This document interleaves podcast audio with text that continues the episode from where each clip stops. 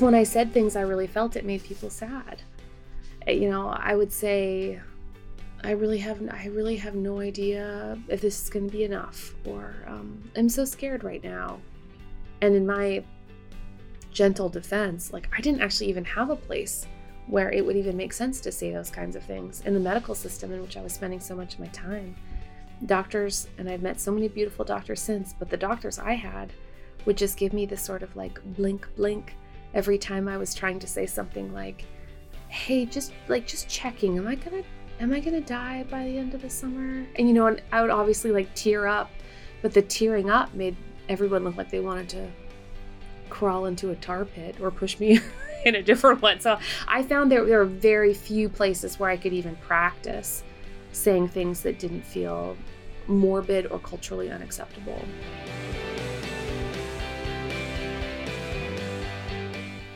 Welcome to How to Be Sad, the podcast about how we can all get happier by learning to be sad better, based on the book of the same name, which is out now everywhere. Each week on the podcast, I'll be joined by a special guest sharing their story. Kate Bowler is a New York Times best-selling author, host of the podcast Everything Happens, and her TED Talk has been viewed more than 6 million times. She's also a professor of history and has a new book, No Cure for Being Human, a must read for anyone wanting to find out more about how to be sad well. Because when Kate was just 35 years old, thriving in her career and mother to a very young son, she was diagnosed with incurable colon cancer. This forced her to completely recalibrate and focus in on the things that really matter what it means to live life well, particularly when you find you're approaching its end sharing the impact that her diagnosis had on her relationship, career, parenting, faith, and all the everyday stuff that many of us take for granted. So, Kate Bowler, thank you so much for joining me today. I would love to start by going way back to life pre diagnosis, to so called normal life. You've described yourself, I think, as a productivity junkie. I like the story of when you had a stuffy nose and you, you were taking a non drowsy decongestant, but accidentally took the green pill instead of the yellow one and trying to make yourself regurgitate this to keep working. And your husband, I think, beautifully put it. It looked like the real victim here was efficiency. T- tell me about pre diagnosis, Kate. I was a master of time efficiency. I mean, you could not give me a a 4-hour work week book or a some kind of getting things done manual with a folder system in which I could not master my minutes. I was um I sort of treated every day like it was divided by 24 and then divided again by 60 and that that that that that should determine both what I should do and how I should feel about it. So, yeah, it didn't matter if I was tired, didn't matter if I was sad. I've always really accidentally absorbed that, though I am Canadian, deeply American sort of Fordist labor work policy, which is I can take a single action and break it down into the simplest parts and get it done.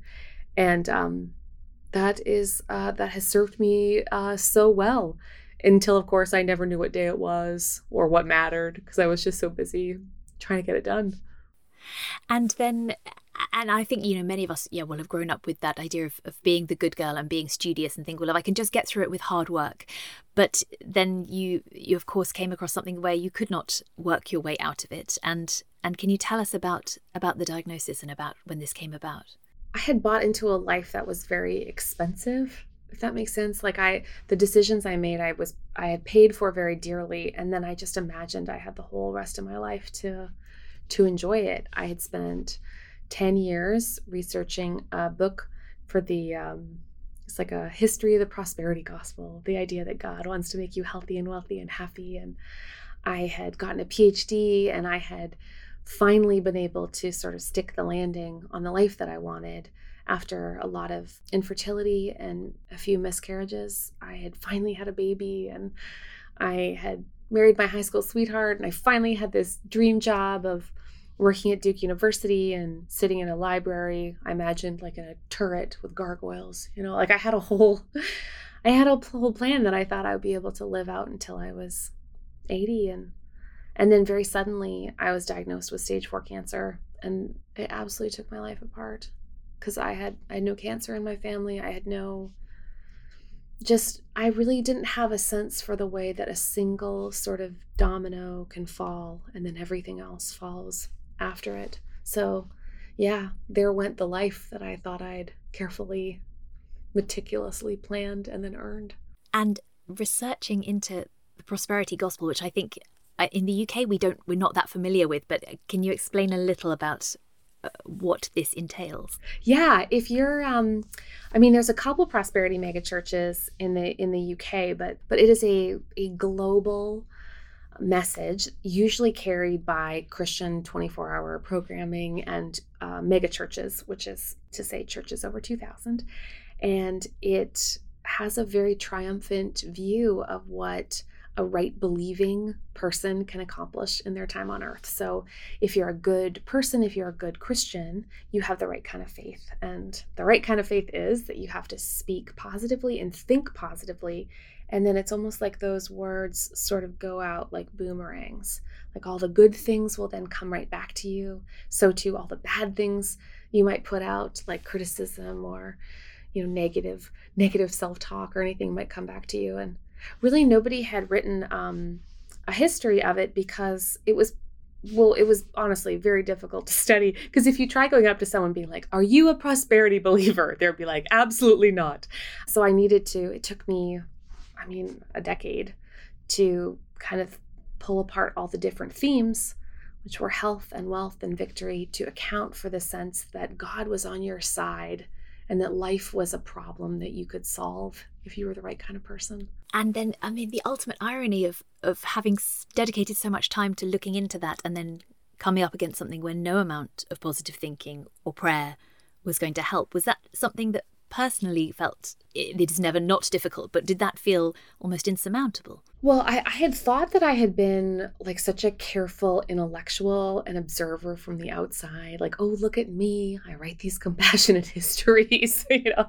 I, uh, you know, but I'm not the kind of person who thinks that I deserve my life. And um, in those first few days and weeks of, after the diagnosis, I realized that it wasn't just that I was devastated, but I felt almost outraged, like that something that it felt impossible that after all this, that it could happen to me. And then I think part of that is just kind of a the sort of accidental narcissism of pain, right? Where you just it it always seems like it's going to be somebody else.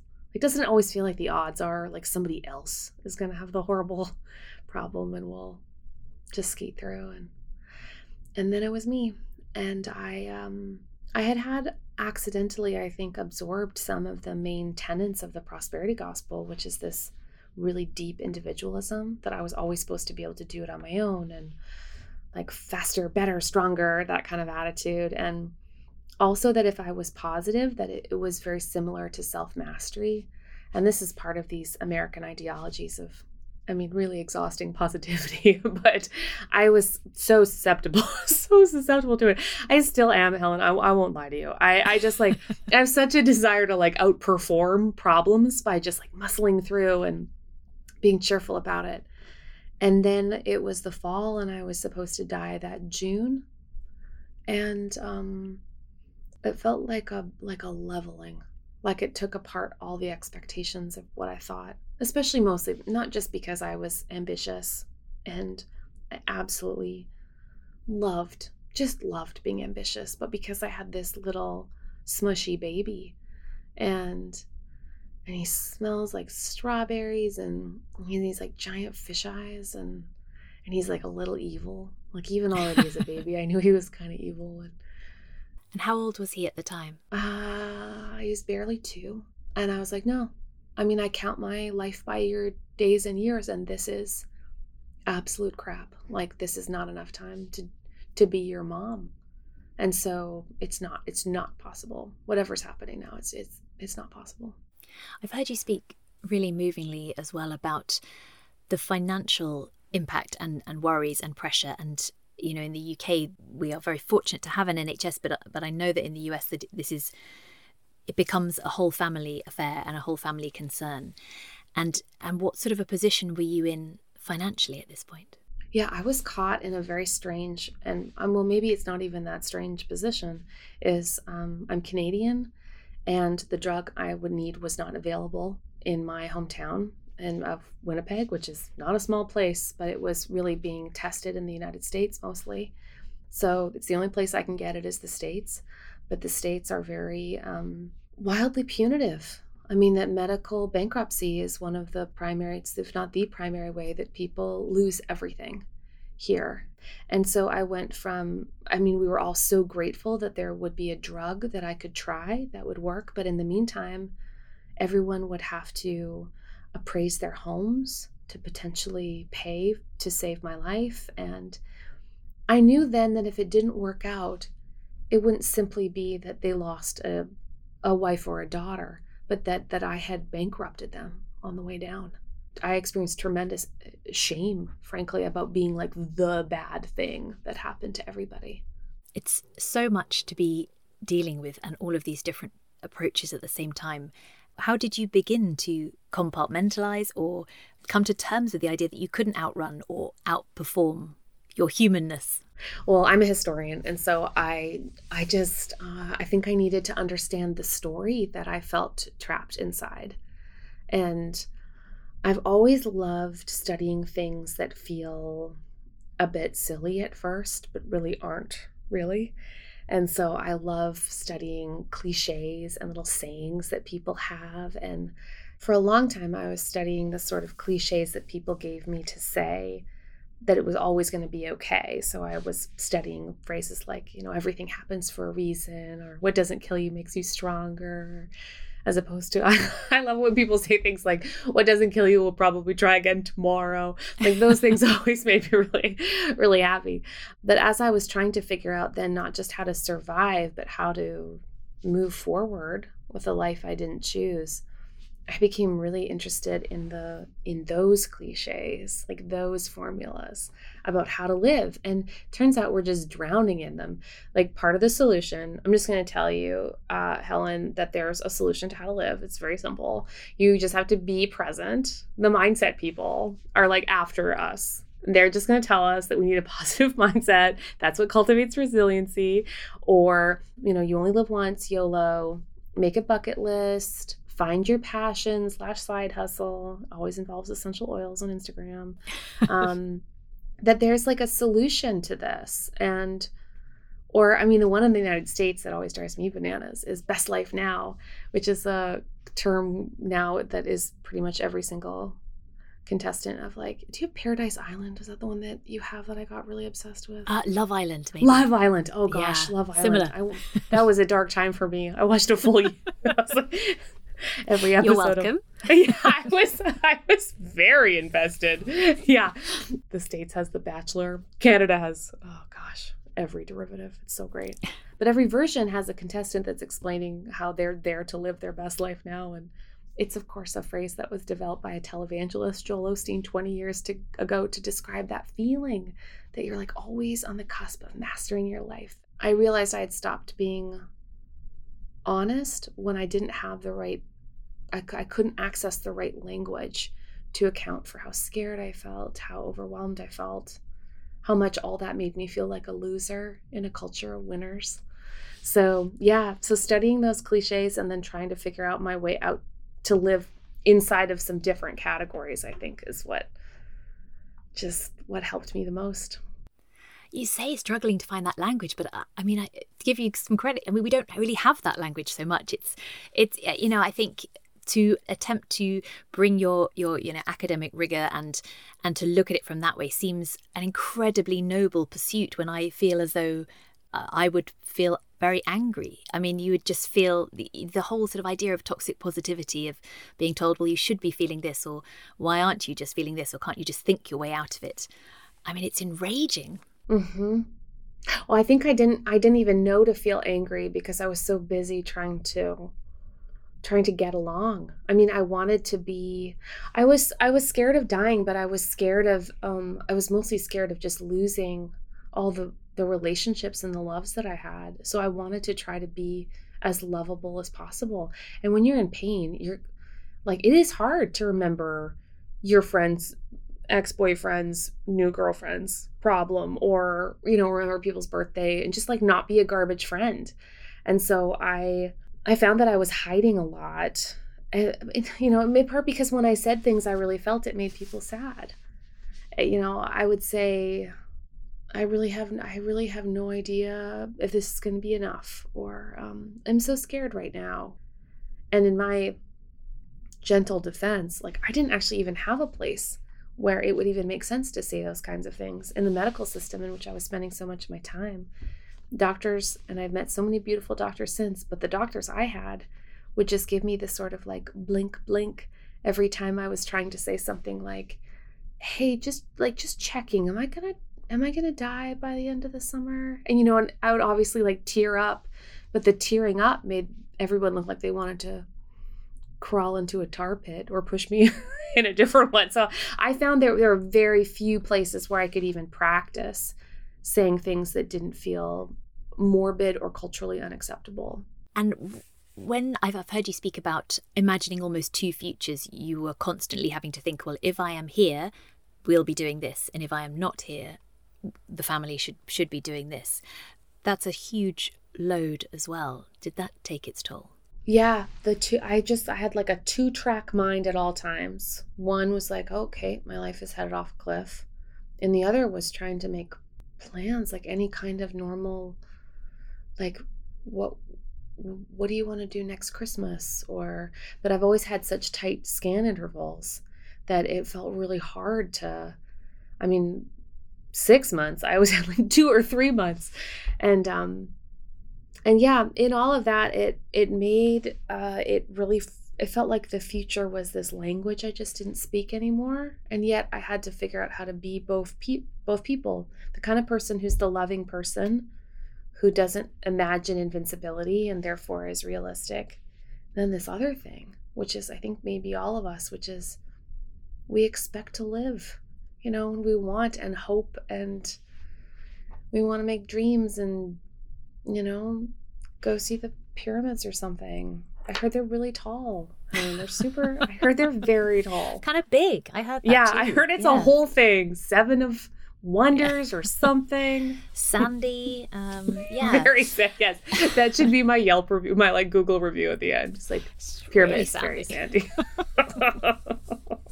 and um, you, uh, you've also, I found it fascinating. You described something about other people's almost emotional tourism. That when a stranger will ask, "So you have colon cancer," you stop being you and are almost a reminder of their mortality. So that's you're having to take on other people's um, yeah fears as well. I felt like I was wearing one of those giant sandwich boards that people wear, where it says like the end of the world is near, and they're like ringing a bell. But meanwhile, I was like, just oh, trying to be, oh, not again. I avoid this corner for this reason. Yeah, I, uh, yeah. Meanwhile, I'm just at a kid's birthday party. But I do think it's, um, and in part, it's. I think we just do it all the time for lovely normal associational reasons like oh hey you're from this oh i like your sweater that you know we just play oh that reminds me of associational games and it builds intimacy until of course the thing that you remind people of is like oh no my aunt died of this and oh and like oh we were all devastated you're like oh no I don't have another anecdote to counter that with. Hey, pyramids. Uh, yes. yes. Yeah. And you talked about bucket lists and the pressure this can put us under. What's your view on the bucket list now? I had this um, series of very lovely mental health professionals. I, I it always seemed like all of them were named Caitlin, and they were all just very encouraging and really wanted me to understand what dreams I might yet have, and encouraged me to make a bucket list. And um, like, do I want to, you know, uh, try hot air ballooning or read every work of great fiction or and um and so immediately my historical brain is like what is that term? When was it popular? And you know just research research research. And of course the the desire to kind of be on you know a hero's journey where you go out and you venture and you figure out parts of your like you're kind of tested against the world is a has a long history and is a big beautiful feeling but the kind that's taken hold and mostly honest it turns out that the phrase bucket list has really only been popularized mostly out of after the 2007 morgan freeman movie called the bucket list oh my goodness. where yeah people are like oh my gosh that's that's a whole thing i didn't realize i was doing. And they um and it's you know it becomes this kind of set of experiences that people want to check off like you know restore a vintage car or something. And problem of course especially in its, its modern form is we have this social media age in which we're already playing show and tell anyway. So everybody always seems to be take I mean in the in the United States the middle class family has this like and then I must take my kids to Disneyland or every anniversary you're supposed to like clutch your partner and look soulfully into the camera and be like you are my everything um, about your anniversary as if everybody is having these life completing experiences but the problem of course is that it becomes a kind of experiential capitalism where you can sort of collect the whole dozen and you'll be the person you always thought you would be. And it's a painful thing when you start you know I, it took me a bit i was like trying to write around how i was why it felt so incomplete. And i you know i realized like oh it's it's a lot easier to count items than to really know what counts.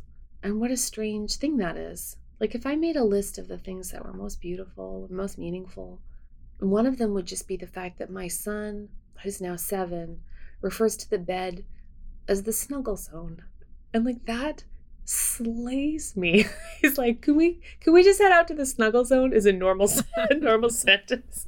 And like it's the feeling like you're in the middle of a moment and not just having a bunch of minutes. And and the things that really do make us feel full would never make a list. And even if they did, they're so lovely that we would just want more. Because i think mm. that's just the nature of love is there's just it makes it it stirs in us a hunger.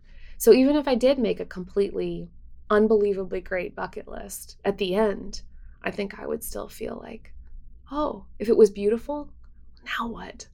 Yeah.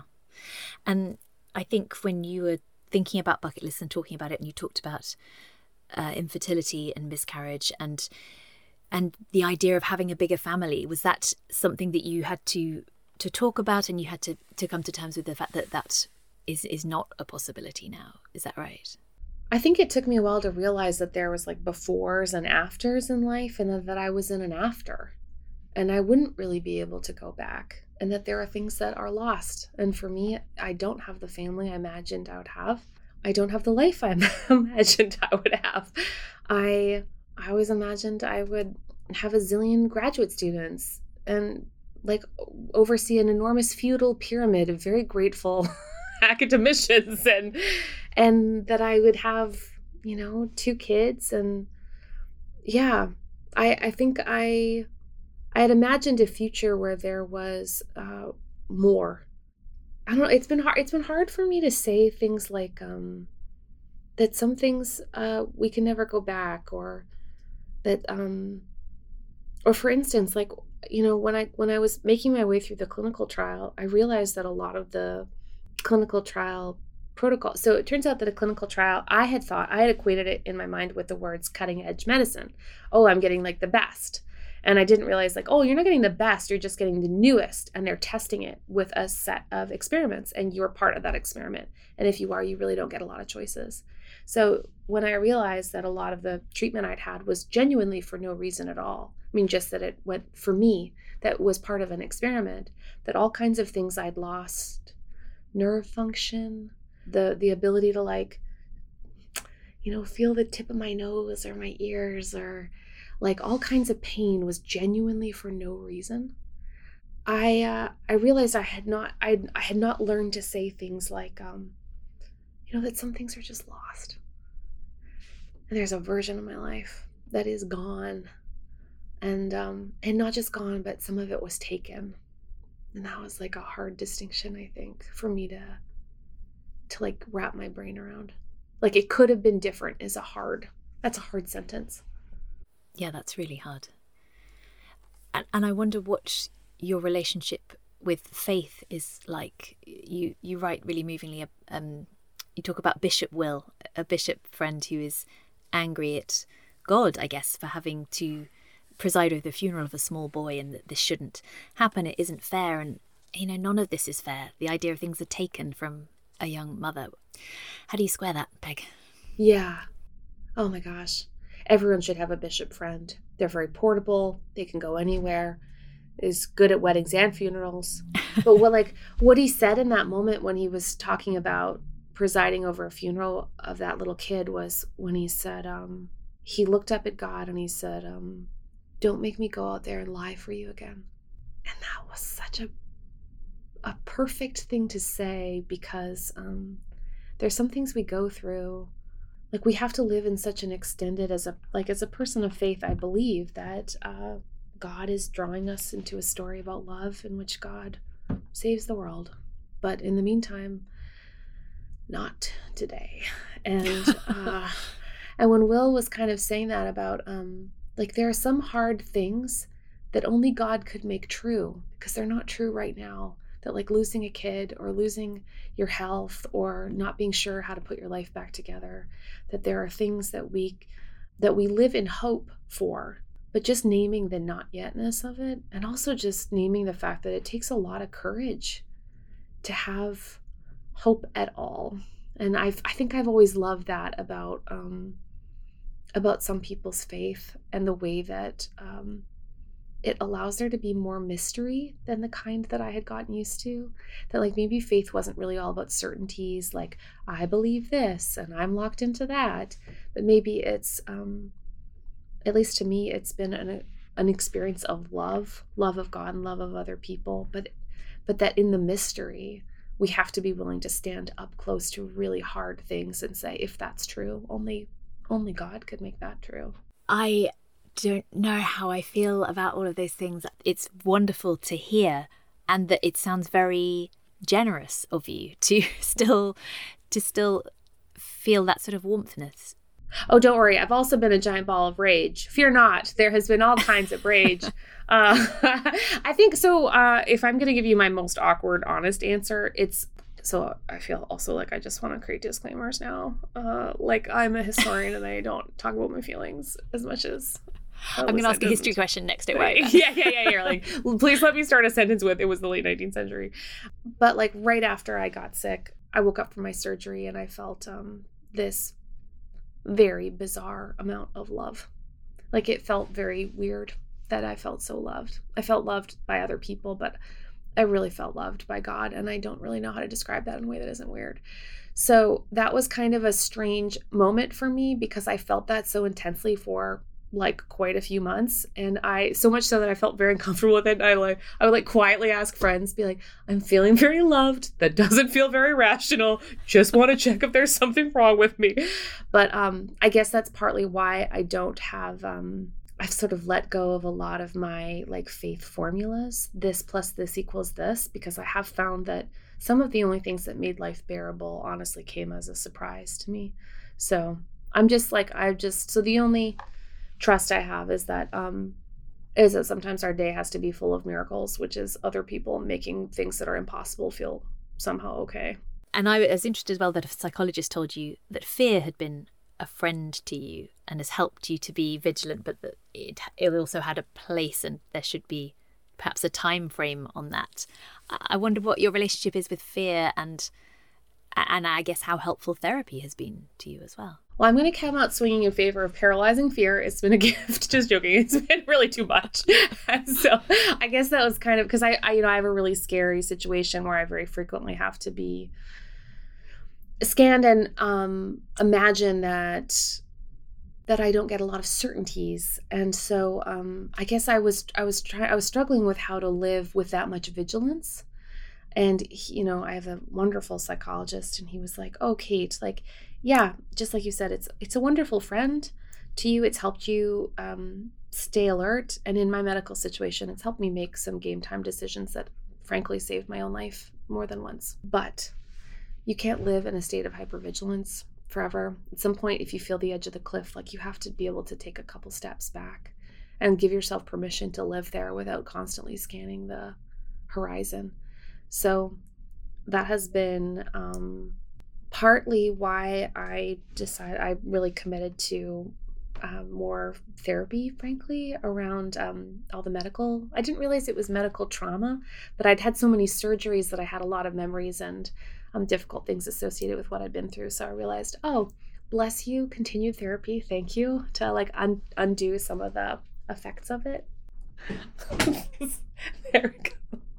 it just turns dark after a bit if I don't move around. Oh, um, oh, okay. it just goes dark. one second. Um, you're just having a little dance. yeah, just one moment, please. I was like, um, it's just part of my religious experience. Helen, thank you nice. for giving me that I like moment. It. But Yeah. I'm glad with us in the room. Um, and t- tell me about so yeah, the physical toll that that surgery and and your illness has had. Yeah. How does one begin to cope with that? Do you do you have advice for people going through similar or at the beginning of a similar journey? Yeah. I'm on my ninth belly button and I have to admit they've been getting worse. Oh, they've no. just been getting so much You'd worse. like, come on, you must have practiced now. That's exactly right. I took the bandage off my last surgery and out loud I was like, come on. Oh. So like, do you not even care?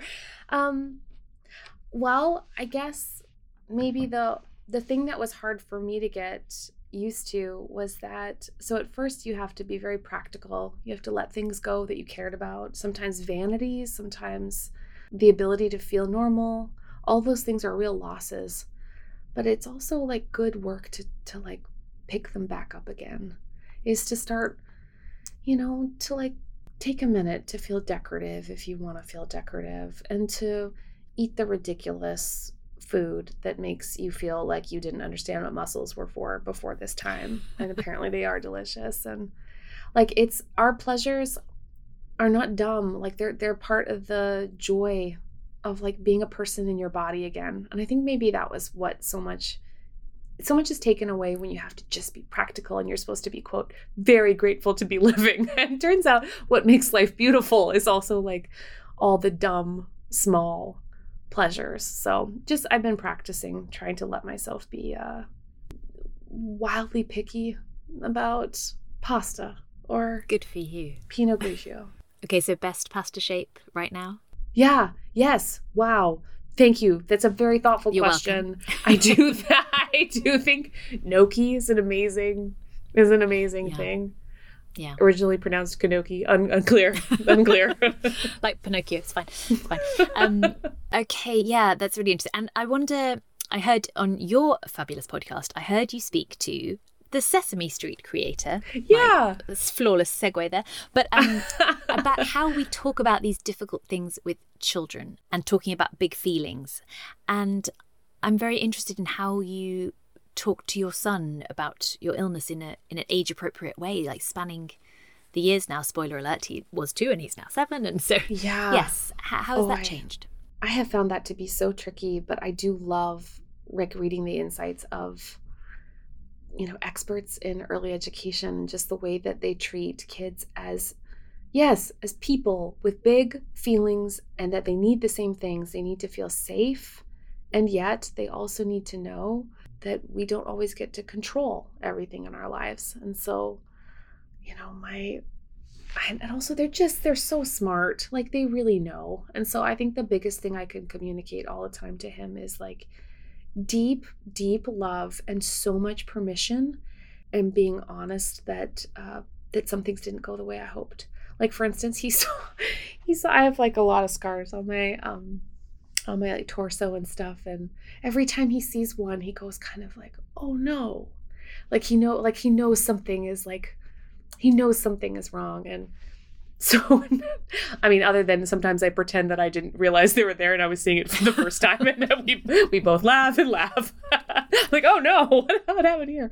But i'm I, uh, you know, when I bought like anatomically correct like things with organs in them, so I can say, uh, you know, hey, sometimes bodies make mistakes, and this last time my liver made a mistake, and so they had to take this part out, and and like that this is why they made this cut, and um, but just know that like that just because things are painful doesn't mean that we're not doing the right thing. That sometimes life is really really hard, but all the good parts will be because we love each other, but it won't it won't always mean that that everything works out the way we hoped. So I I try to I guess it's kind of the way when they talk about um like how not to raise perfectionist kids, like don't be results based, like be process based, like praise the effort. I think that's what I like so much is like okay buddy, we just got to be really excited about all the effort we're putting in to be people today. Oh, that's lovely. And how does um how does he respond? he's so evil. Should we go to the snuggle he's So he's so funny. Yeah, he just wants to be. I think maybe the just always communicating that uh, you know our bodies are homes to people, you know, and it's so uh like what a the way we smell and hold each other and our ridiculous little quirks and so yeah, I guess I was just trying to communicate like deep safety even if I'm going through something hard. He does get upset if he sees like a hospital bracelet or something, but um, I always tell him like all about like I met these nurses and this nurse was very funny and pretended to be a vampire because that made me happy while he was doing blood work. like I just I try to I'm like, oh, the hospital is full of people just trying to be brave about their life. You'd love it. I mean, not that part, but but you'd love the people. That's nice. That's nice. And and may I ask what I heard you talking um, about your liver and it's having to sort of do do twice the work right now. How are you? What is what is happening right now for you? I'm on a I'm kind of like on the bumpy road next to the health superhighway, but it's not that it's not it's not the worst. I um I have scan intervals. I kind of have a I think what they call like a durable remission, but that they continue to have to be really vigilant because I am very prone to making new cancer. So for that reason, I think that's why I love so much being able to try to describe life as a chronic condition because that's where I live. I love that. I love that. And um, no cure for being human. Such a beautiful phrase. I'm looking at it in neon lights behind you right now. But uh, how, how helpful did you find the process of writing that book in terms of coming, I guess, coming to terms with the fact that nothing is certain, things aren't fair, but the world is still beautiful and worth it? Well, I always um when I I try to write like little stories. I try to write them almost every day, but just because the day always has something either hilarious or unbelievably sad in it. And they both kind of hit a note in my head, like uh, that feels sort of the same. And so I try to write around it until I find the the thing I felt unable to say. And that's what has helped me say things like, uh, you know, I guess there's no cure for being human, or um, age is a bleeping privilege uh, aging is a bleeping you know just things i was i was realizing um that i had accidentally like bumped up a bumped up into a, a cultural script that i that i that i felt excluded from. So yeah writing has been the way that i try to um i want desperately honestly to make a little bit more language for all of us who need to be allowed to be no longer invincible no, not just sick people, just people. And the relentless positivity that many of us butt up against. I wonder during the pandemic, do you think this has been a challenge for more people? I feel like, on the one hand, the noisiness of everyday life and the busyness was stripped away for a little while. So more people had to sit with their feelings a little more. But then there was all the whole, you know, have you written a novel? Have you made sourdough? This sort of pressure and the idea that we should be doing something productive in the midst of a global pandemic. Have you seen, have you observed attitudes change during that time? Oh, yeah. I mean, the United States was obsessed with their sort of endless sourdough starters, or, you know, everyone's learning, like picking up their Spanish and taking on Swahili and I think uh, we get these. I think, it, and it feels very normal that when the future kind of gets taken away from us, we we sort of freight the present with too much. And I don't know if we learned anything though, because I mean, other than I think we all learned that we're more delicate than we imagined, and likely more t- contingent. But I think that it's going to be really tempting for people, especially as the world opens up more and more, to want to do that thing where we then freight the future with all the things we missed in the past. And uh, you know, I think it'll be really hard not to go back to got to make up for lost time. Lost time, what a phrase. Like we're just always trying to make everything do double duty. And uh I hope everyone just kind of lets their life like it has to unfurl, right? And so much of it is just being able to be honest about the things that were lost. So there's so much grief, there's so much um, loneliness and um, anxiety so I'm hoping people give themselves like a longer off ramp for feeling like they they don't have to rush back into showing that they have it all together. Yes, absolutely.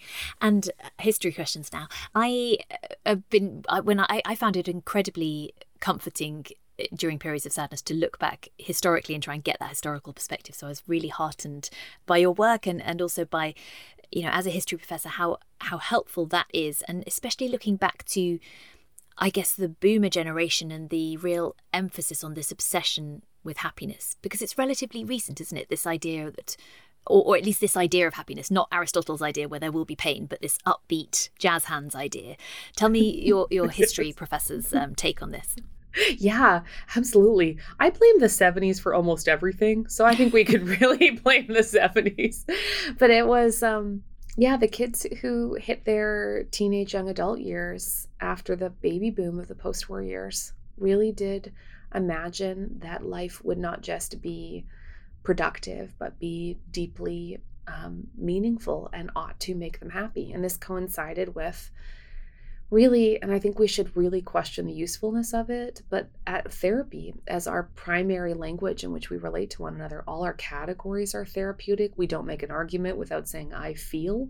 I mean, the rise of therapeutic language has been an, an, an aspect of how we have um, uh, taken on all of the weight of not, not just being you know having meaningful lives but having happy ones and it's been i think painful for that generation then to uh, to get older to not have every aspect of their life be to add up to we had these um, terrible retirement ads in canada called freedom 55 where every person over 55 had a convertible and, and beach and it just a, like a like a oh, road wow. along the beach even though the middle of Canada has very little beachfront beachfront highways by its very nature. Yeah, that's right. I think we're seeing kind of we're we're seeing a long experiment in what if happiness was the most important aspect of our lives for a generation who hoped not just to have the useful, dutiful lives of their parents.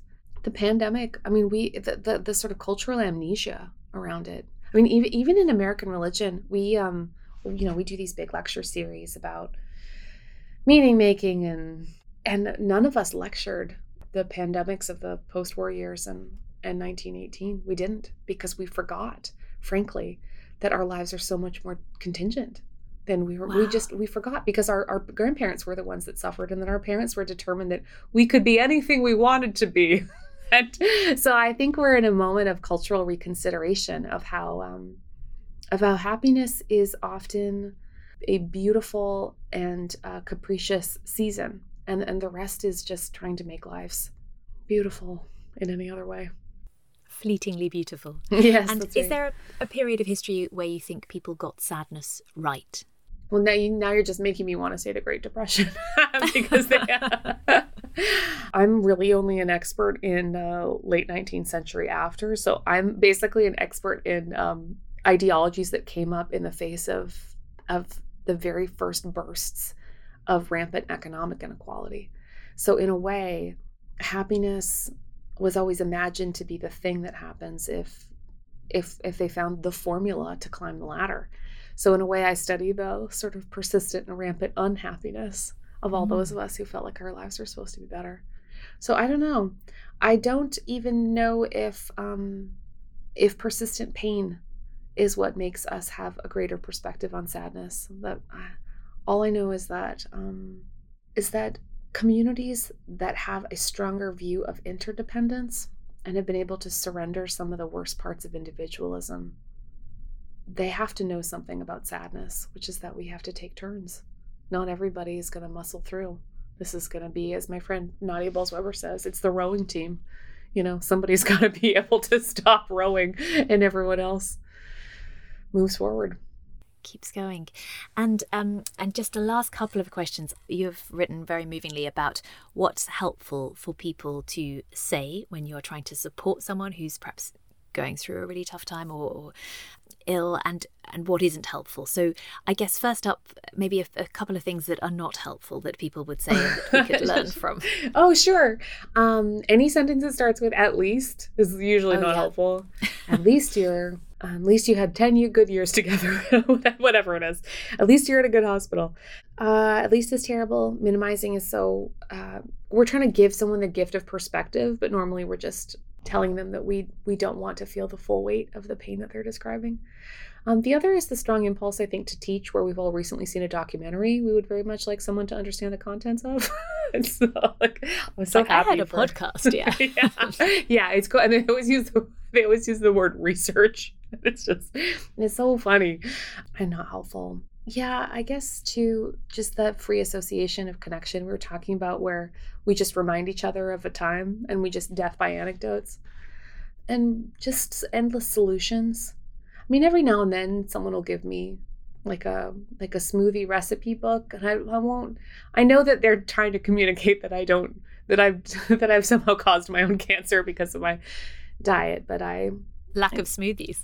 Yeah, man. Those green Gosh. smoothie people really have a religion that I I'm not sure I want to join. But um yeah, the the sense that there's a there's always there's always a fix. And then we get really uncomfortable if there isn't. So just being willing to be up close to people that we just can't fix. Yeah, I think that's huge. And what has helped? What is helpful? I love it when people are able to talk about anything other than my terrible problem. It always makes me feel like a person again. I love it when people say things that suggest that they love me but don't need an update because they don't want to make me do it.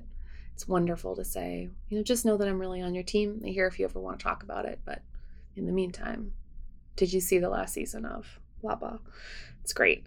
I love presents, just actual physical gifts. I'm cold hard cat, not cash, but I, I do love I do love it when I don't know, like a friend gave me like a giant stuffed animal that looks like a succulent plant that has eyes, and it's for That's no cool. reason. It's not for a single reason except that it makes me really happy.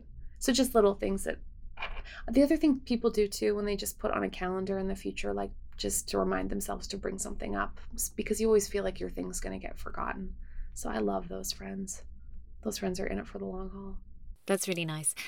In the spirit of this was on my list of ask Kate if you've got time on the spirit of things nothing to do with, um, of, uh, with illness. But I read that you were raised by parents who um, had a research interest in Father Christmas, oh, and oh. having attended, I I'm also a big fan. I went to the World Santa Claus Congress yes, um, pre-pandemic, and it was amazing. And I met some of my favorite people in the world. And um, how how did that play out at family Christmas times? oh my gosh!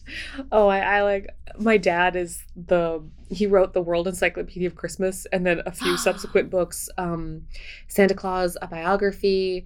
Um, a book on like wars on Christmas, where people use Christmas for or against people, and um, I mean, I think we my family has several hundred ornaments that they purchased for quote research purposes.